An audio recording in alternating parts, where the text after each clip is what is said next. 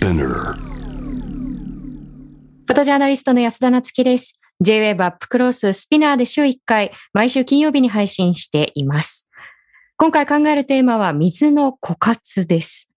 世界的に有名なミネラルウォーターの商品名としてもご存知の方が多い、フランス中部のボルビック。ここの水源が危機に瀕していると報じられています。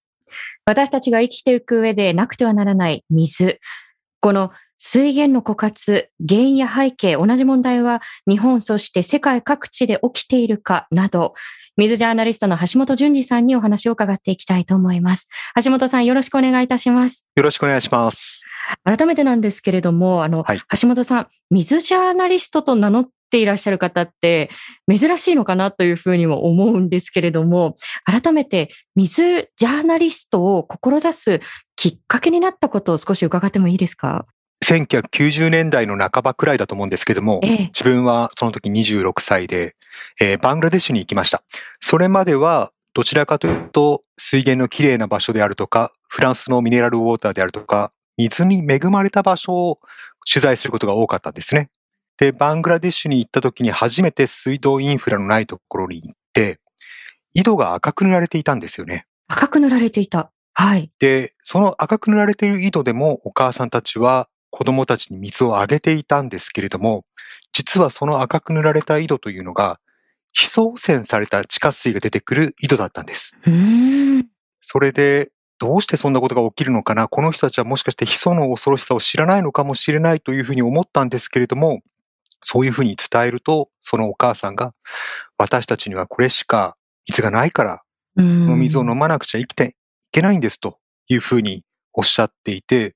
やっぱり水って毎日飲まないと生きていけませんよね。そのためにはやっぱり非送洗されていると分かっていても、ヒ素というのは慢性毒で、ゆっくりと体を蝕んでいくので。明日の水としてそれを使ってしまっていたということなんですよね。いや、水っていうのは美味しいとか綺麗だけではなくて、多くの問題を含んでいる。それから人権とか健康とか、そういったことにも深く関係しているなということで、この水の問題というものを追いかけるようになりました。橋本さん、これまでも世界各地の、まあ、水事情だったり、あるいは問題、取材されてきたと思うんですが、今日改めて伺っていきたいのが、最初にお伝えした、まず、ボルビックのお話からお聞きしたいと思うんですね。はい。で、あの、このボルビックという地名はミネラルウォーターのその商品名としても多くの方々が知っていると思うんですけれども、はい。この水源の枯渇という報道、かなり衝撃を受けた方も多かったんではないかなと思うんですね。で、実態としてやはり現地の状況というのはかなり深刻な状況なんでしょうか？そうですね。このボルビックの水が枯れてしまったということだけではなくて、ええ。この地下水脈が枯れてしまったということなんですよね。そうすると、ミネラルウォーターの採水するための井戸が枯れたというよりも、ええ。その地域の全体の水が枯渇に向かっているという話になっています。うそうすると、この地域では、例えばこの地下水を汲み上げて農業をしていたりとか、魚の養殖をしている人たちもいますし、飲み水として使っている人たちもいるわけですね。ですから、一企業の井戸を枯らしたという問題ではなくて、地域の水源が枯渇に向かっているという非常に深刻な話だと思います。なるほど。まあ、地域の生活、それから先ほどおっしゃったようなこう人権と直結している問題だと思うんですけれども、はい。あのこれ、原因として考えられるのが、例えば気候変動が危機に瀕しているということが叫ばれて久しいわけですけれども、はい。例えば天候の影響ということも考えうるものなんでしょうか？ダノン社はですね、一部にそういったことをコメントで出していますよね。ですけれども、このボルビックの井戸というのが100メートルの深い井戸なんですね。ええ。100メートルの深いところにある井戸というのは、実は雨の影響を受けにくいんです。仮に雨が降らなくなったとしても、えーそこまでこう、実は雨が地下深くまでこう浸透していくにはですね、ええ。数十年の時間がかかってますから、実は使っている水というのは数十年前の水ということになります。ですから、ここ1年間雨が少ないから、その井戸が枯れてしまうということはないんですね。ただ、気候変動の影響がないかというと、そんなことはないと思っていて、ええ。なぜかというとですね、降った雪と実は関係していまして、ええ。普段は雪として積もっているものが、気候変動の影響で早い時期に雨になって、それが流れてしまうということが非常に世界各地で起きています。雪というのはゆっくりと地下に染み込んで地下水になるんですけども、降った雨というのはなかなか染み込むことなく地表を伝わって流れていってしまうと。そうなると気候変動の影響っていうものも100%ないとは言い切れないということだと思います。なるほど。まあ原因は複合的だとは思うんですけれども、気候変動の影響もなきにしもあらずですが、はい、やはりこう、大きな原因、大きな要因としては、他にどういうことが考えられるんでしょう？地下水の枯渇に向かうときというのはですね、地下水がチャージされる分よりも多く組み上げると枯渇に向かってしまうというのが一番抑えなくちゃいけないことなんですよね。うそうすると、企業が水を使うときというのは、その地下水がどのくらいこう、寛容といって地面から染み込んでいくのか、それから地下にどのくらい今地下水があるのか、そういったことを把握した上で組んでいくということなんですね。で、ここでどのくらい水を汲み上げていたかというと、フランス政府が2014年以降、ダノンに年間280万立方メートル、1リットルボトルで28億本の水を採水していいよという許可をしているんですね。28億本はい。詳しくない人間が聞いても、それはさすがにこう、組みすぎじゃないかっていうレベルの本数ですよね。はい、これが地元で大きな問題になってまして、ええ、例えば農業をやっている団体の方とか、漁業をやっている団体の方、まあ養殖ですね、やってる方たちと、この組みすぎだということで、非常にこう、緊張感が高まっているという状態です。なるほど。あの、先ほどすでに少し触れてくださったと思うんですけれども、例えば農業だったりですとか、それから魚の養殖だったり、すでにあの、地域には様々な影響出ていると思うんですけれども、はい、具体的には他にどういった影響がこの地域で出てしまっているんでしょう？まず、このダノン対地域というこういう構造が生まれてしまっていて、これは地域としては非常に良くないんですよね。こういったこの企業と地元が揉めてしまうということは。実はこれダノンは地元で雇用もしてますから、この住民の中でもこの水をめぐっての対立というものが生まれてきていると。それからこの使うという部分においては、農業利用者が野菜を生産できなくなっていたり、この養殖ができなくなっていたり、それから地域の水がなくなってしまったりということで、これ、長期的なこの問題になってしまう可能性が高いんじゃないかなと思いますね。うんなるほど。例えばこれ、この地域に限らず、その組みすぎによって水が枯渇してしまうというふうになると、他にも様々な、例えば、まあ、砂漠化だったりですとか、一般論として他にもいろんな影響を考えられると思うんですけれども、どういったことが他に挙げられるでしょう？一番大きいのはこの土地に住めなくなってしまう可能性があるということです。うそうすると世界的に見ると、こう水を汲み上げすぎてしまったために、そこが居住不可能になってしまうというところは非常に多くて、例えば環境難民の問題、こういったものにもつながっていってしまうんですね。ですから、深いところにある地下水というのは、汲み上げて枯らしてしまうと、復活するのにもう数十年かかってしまうというふうに言われていますから、よくよくこの地下水の利用っていうことはですね、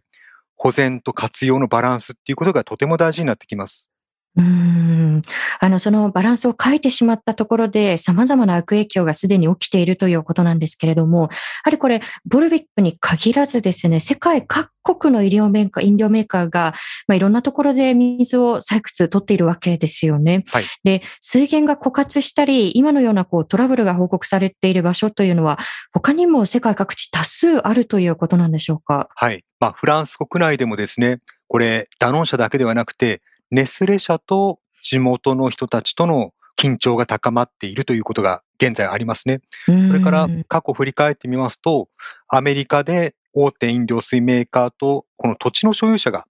販売契約を結んで、1日に数十万リットルの水を汲み上げたと。で、地主には約2万ドルが支払われたというようなことがあったんですね。で、この土地所有者が自分のもののように水を売ってしまうということで、周辺に住む人たちは自由に利用できなかった水が独占されてしまったと言って非常にこう怒ったわけですね。でも実はもっともっと問題は深刻だったんですよね。大量に水を汲み上げてしまったために、地下水って地下を流れている川のようなことをイメージしていただくといいんですけれども、ええ、ある一点でこう水を吸い上げてしまうと、地盤沈下が発生したりですとか、この川の流れていく先、この下流の方で水が汲み上げられなくなるということなんですよね。そういうことがありました。で、住民は企業に抗議して、組み上げ中止を求めたんですけども、大体こういう時にですね、企業は地下水とこの下流の水不足や地盤沈下の因果関係を証明してみろということを言ってくるわけですね。なかなかそれを証明することができなくて、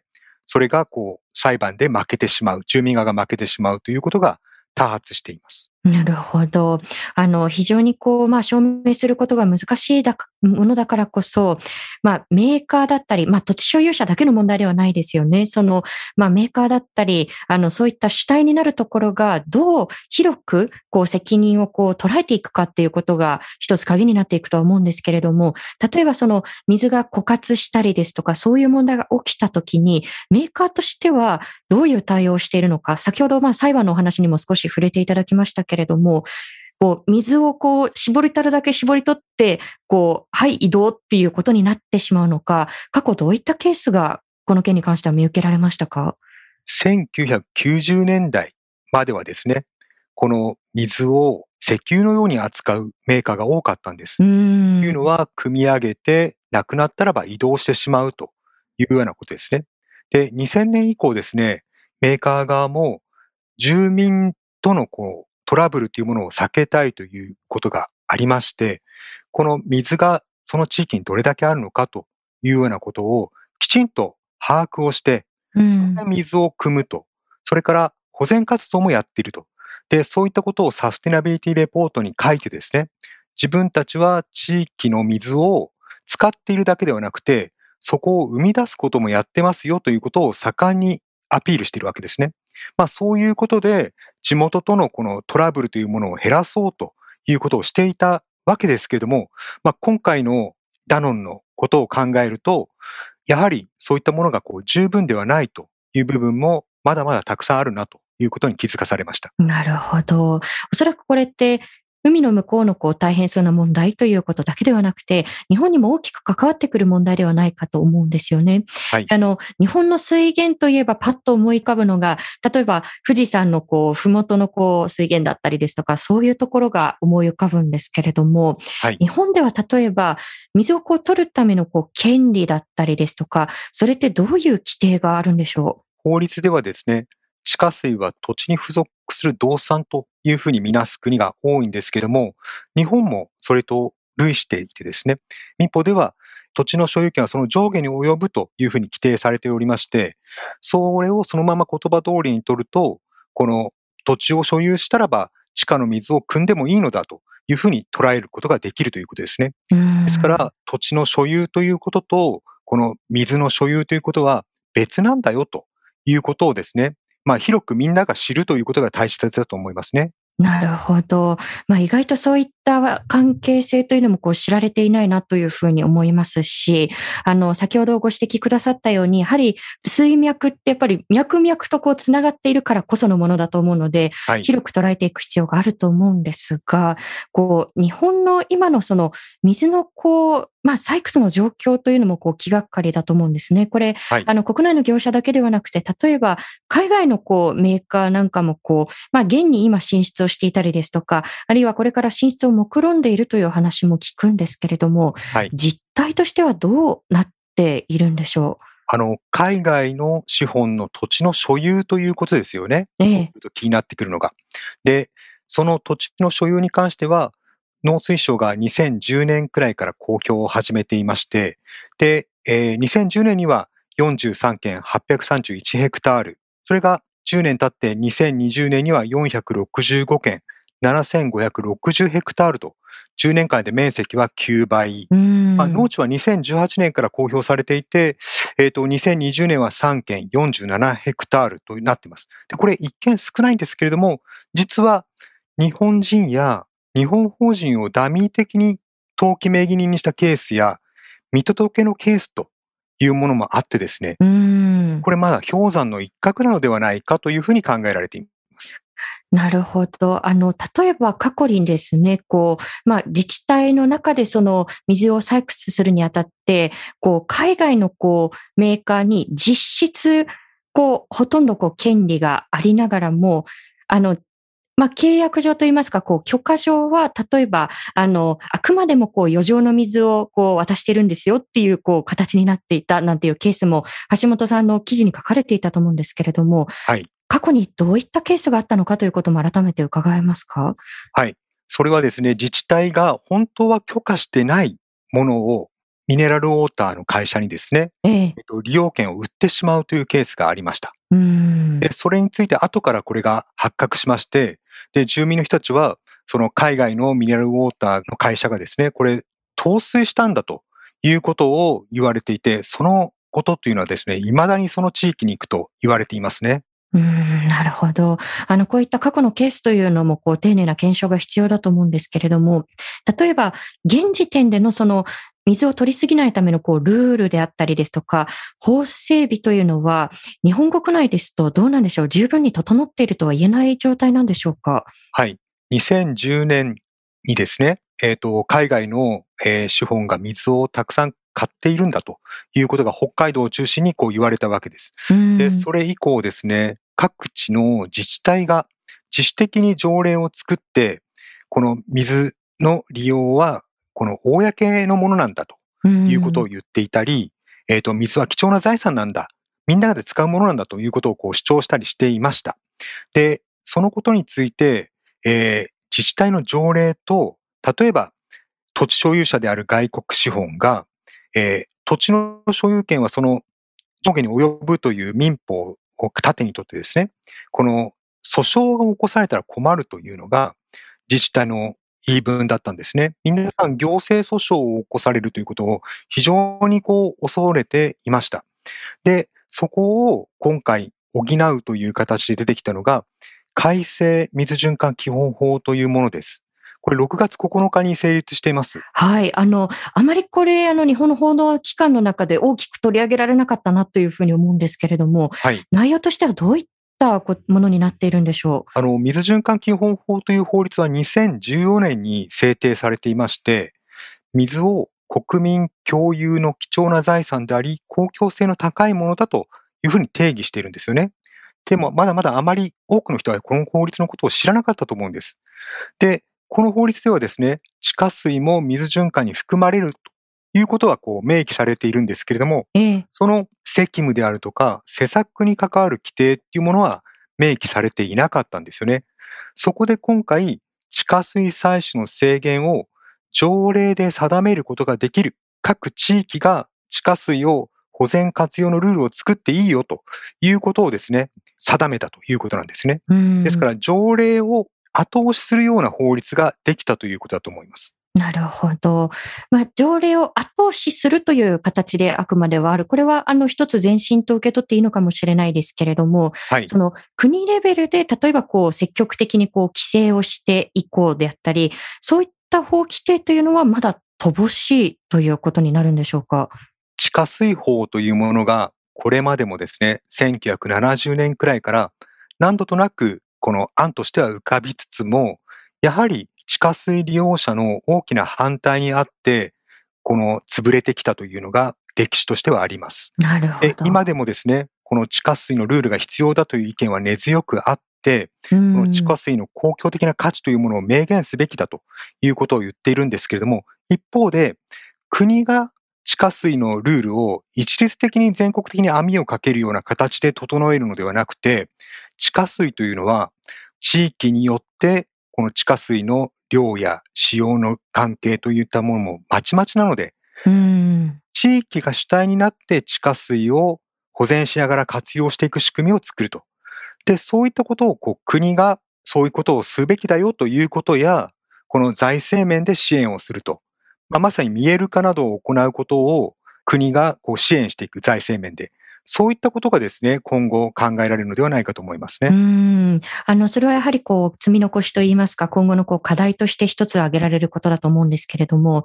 例えばその他国をこう見たときに、こう、モデルケースになるようなところだったり、もちろん先ほどおっしゃったように、国だったり地域によって水のこう状況というのは大きく異なっていくとは思うんですけれども、こうしたこう、まあ、法整備が進んでいる国、地域というのは思い当たるところというのはありますか？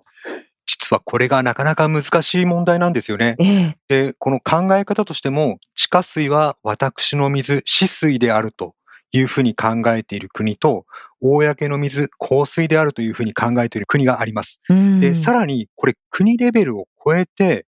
実は地下水って国境を越えて流れているものなんですよ。なるほど。そうすると、ここに、えっ、と、どういったルールを作っていくかということをですね、今まさにこう、模索が始まっているというような状況です。特にその、まあ、地続きで国境を接している国によっては、こう、国境を越えてどういう、こう、共有できるようなルール作りをしていくのかということが、これからまさに議論されなければならないということですね。そうです。うん国際河川といって、目に見える川のこの権利についても、国際河川の間ではなかなかこう、うまく進んでいないという状況があります。うん例えば、メコン流域で中国がたくさん水を使うから、タイやベトナムが水を使えなくなっているというようなことがですね、報道されたりするんですけれども、これはまだ目に見えるので、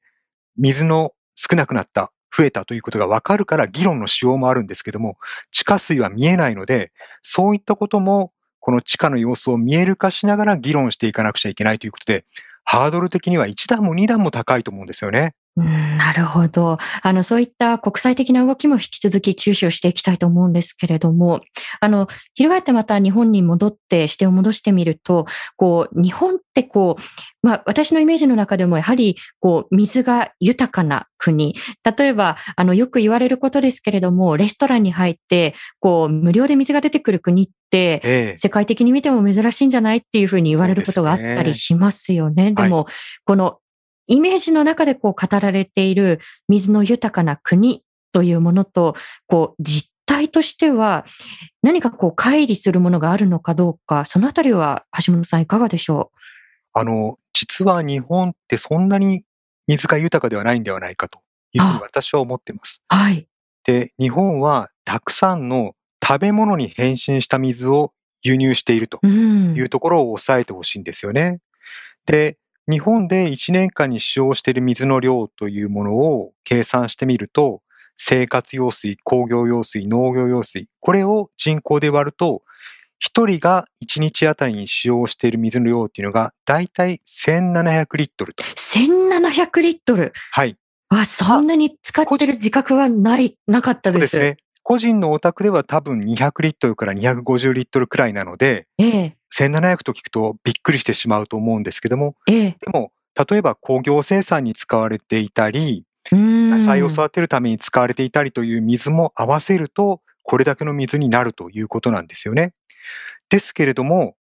これを食べる水というふうに置き換えてみると、ええ、例えば、じゃあカレーを作ったとしましょはい。う。えー豚肉を育てる。豚肉の餌が必要だ。うん。じゃがいもが必要だ。お米が必要だ。人参が必要だ。などなど、いろいろと食べ物を育てる水がありますよね。ええ。で、カレー一食分が750リットルなんですよね。使ってる水の量。750リットル。はい。はい。そうすると、仮に3食カレーで済ませたとしても、2200リットルくらいの水を食べているということになるんですよ。なるほど。このカレー、一杯のカレーライスが完成するまでにかかった水。はいそ。の奥にこう見えてくる水ということですよね。そうです。そうすると先ほどの1人が使える1700よりも、1日のカレーの量の方が多いんですよ。なるほど。そうすると、なぜ日本の水がなくならないかということを考えると、海外の水、自分たちは食料自給率が低いですから、うーん。そのためにこう海外からいろいろな生産物を輸入しているわけですね。ええ。そうすると、海外での水というものに依存して生活を送っているということを忘れてはいけないなと思いますね。なるほど。あの、例えば今、あの、カレーライスというのは非常にこう、わかりやすい例だったと思うんですけれども、これはあくまで食べ物ですよね。はい。で、例えばなんですけれども、こう、私たちがこう、着ている、まあ、服だったりですとか、日用品を使うにも、非常に多くの水が必要になってくると思うんですけれども、そのあたりはいかがでしょおっしゃる通りで、食べ物だけではなくて、あらゆる製品を作るときに水っていうのは必要なんですよねう。。ええ。例えば T シャツにと水の旅ということを考えてみると、T シャツを作る仮にこれが綿花だったとしましょう。ええ。で、綿花を T シャツ分、1枚分作るために綿花を育てるときに、だいたい3000リットルの水が必要と。3000リットル。は。はいさらにそれを染色したりすると、どっかの革を汚しているかもしれないということもあって、うん。そうすると T シャツっていうものを可愛いという感じでこう選ぶ人が多いとは思うんですけども、実は生産の過程で別の国の何らかの迷惑をかけている可能性も否めないということだと思うんですね。なるほど。まあ、先ほどのそのカレーライスの例で、まあ、他国のこう水を使って私たちのこう食べ物が成り立っているというあのことを挙げていただきましたが、はい。例えば、まあ、食べ物もそうかもしれないですけれど、T シャツ、日用品が、もしかすると他国で誰かの生活するような、こう、地域のこう水をこう汚してしまいながら、私たちの生活が成り立っているのかもしれないというふうに思うと、あの、決してこう、人ごとに考えてはいけないことだというふうに今改めて思うんですよね。はい。で、その点も非常にこう深刻に考えなければならないということと、あの、それから今のこう観点からいくと、まあ日本は決して実は水がこう豊かといいますか、こう生活に使っているこう総量なんかを考えると決して十分ではないという指摘私もハッとしたんですね。で、今後例えば、まあ深刻な水不足というのが日本国内で起きる可能性というのも未来を考えたときあり得るということなんでしょうか？あの、雪の降り方が変わってくると、やはり春先の雪解け水というもののあり方が変わってくるんですよね。そうすると、例えば雪として流れてくる、例えばゴールデンウィークの頃にたくさんの水が溶け出して、そして、えっ、と、田畑に入っていって、日本の農業というものが支えられたとしますよね。でも、雪があまり降らない。えー1月、2月、3月も雪に変わらず雨のまま流れていってしまう。そうすると、降水量自体は変わらなくても、私たちが使いやすいかどうかというと、使いにくくなっていくんですよね。そういったこの気候変動という部分もありますし、反対にいっぺんにまとまった雨が降るけれども、長らく乾燥が続くというのが近年の気象の傾向であります。ですから、長い間の渇水の期間と大雨で洪水が来るというのが繰り返されると、ここれが地球温暖化の、えっ、と、症状というふうに言われていますけれども、そういった傾向は日本にも見られているので、ええ。自分たちの水をいかに保全しながら、いかに大事に使っていくか、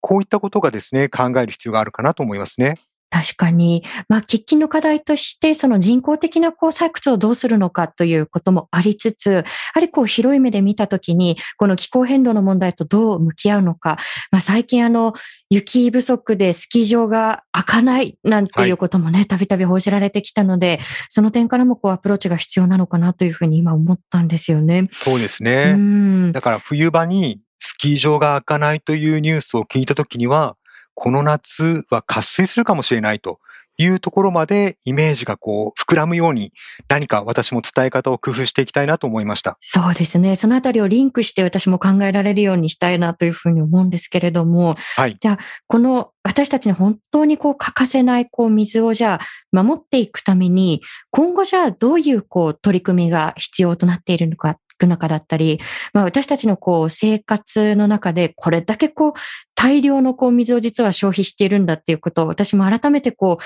まあ考えさせられるようなお話がたくさん今日あったんですけれども、はい。一人一人にじゃあできること、求められてくることってどういうことなのかということも含めて最後に伺えますでしょうか？はい。あの、まずすぐにできることというのは食べ残しをしないことだと思います。食べ残しをしない。はいはい。先ほどカレー一杯に700リットルの水が使われているという話をしました。ええ。そうするとこれは海外から集めてきた水なんですよね。でも日本は結構食べ残しの多い国で、えー私はあの食べ残しをですね、仮にそれが全部お米だったらということで計算したところ、一人が一日、一人が一年間に10万リットルの水を残している、捨てているということが分かりました。10万リットル、はい。一人当たり1年一間で？人当たり、そうです。なんですからと。これお米で計算しているので、もし豚肉とかで計算し直すと、もっと量は増えていくと思うんですよね。ですから、この食べ残しをしない、それから必要な分だけ輸入して使う、こういったことが実はとても大事だなというふうに思ってます。そしてもう一つは、地下水のことでもそうですし、食べ物に変身した水のことでもそうなんですけども、見えない水を見える化していくということがとても大事だと思ってます。例えば、チリでアボカド生産している農家の方に取材をするとですね、ええ、だいたい1キロを生産するのに平均1300リットルの水が必要だということなんですよね。1キロあたりですか？はい。はい。それで、実はチリの人々は非常に水不足で苦しんでいて、一人が一日に使える量が50リットルと、日本の4分の1くらいの量です。そういう中で、えっ、ー、と、資本家がアボカドを生産して先進国に輸出すると。それで地域の水を汲み上げてしまって、地元の人たちは水を使えないと。なんと。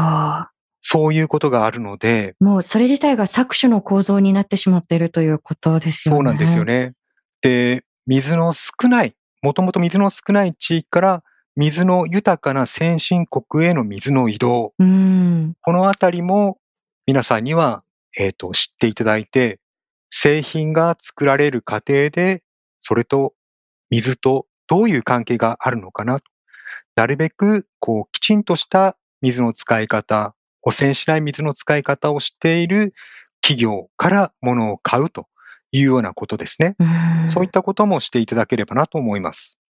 いや、今のお話、非常にこう分かりやすかったです。私たちのこう食料廃棄の問題といかにこう直結しているか、私たちが日常何気なくこう食べているものと、私たちが意識している以上にこうつながっているということがひしひしと伝わってきました。あの、一人一人ができることだったり、一人一人が気づいてこう、提言できることがまだまだあると思いますので、はい、橋本さん、この問題ぜひまたお話伺わせてください。はい。はい。よろしくお願いします。今回もありがとうございました。どうもありがとうございました。ザ・スピナーで毎週金曜日に配信しているアップクロース。私、安田なつき、青木治さん、堀潤さん、津田大介さんが週替わりで新しいエピソードを配信していきます。Apple Podcast、Amazon Music、Spotify、Google Podcast でもお楽しみください。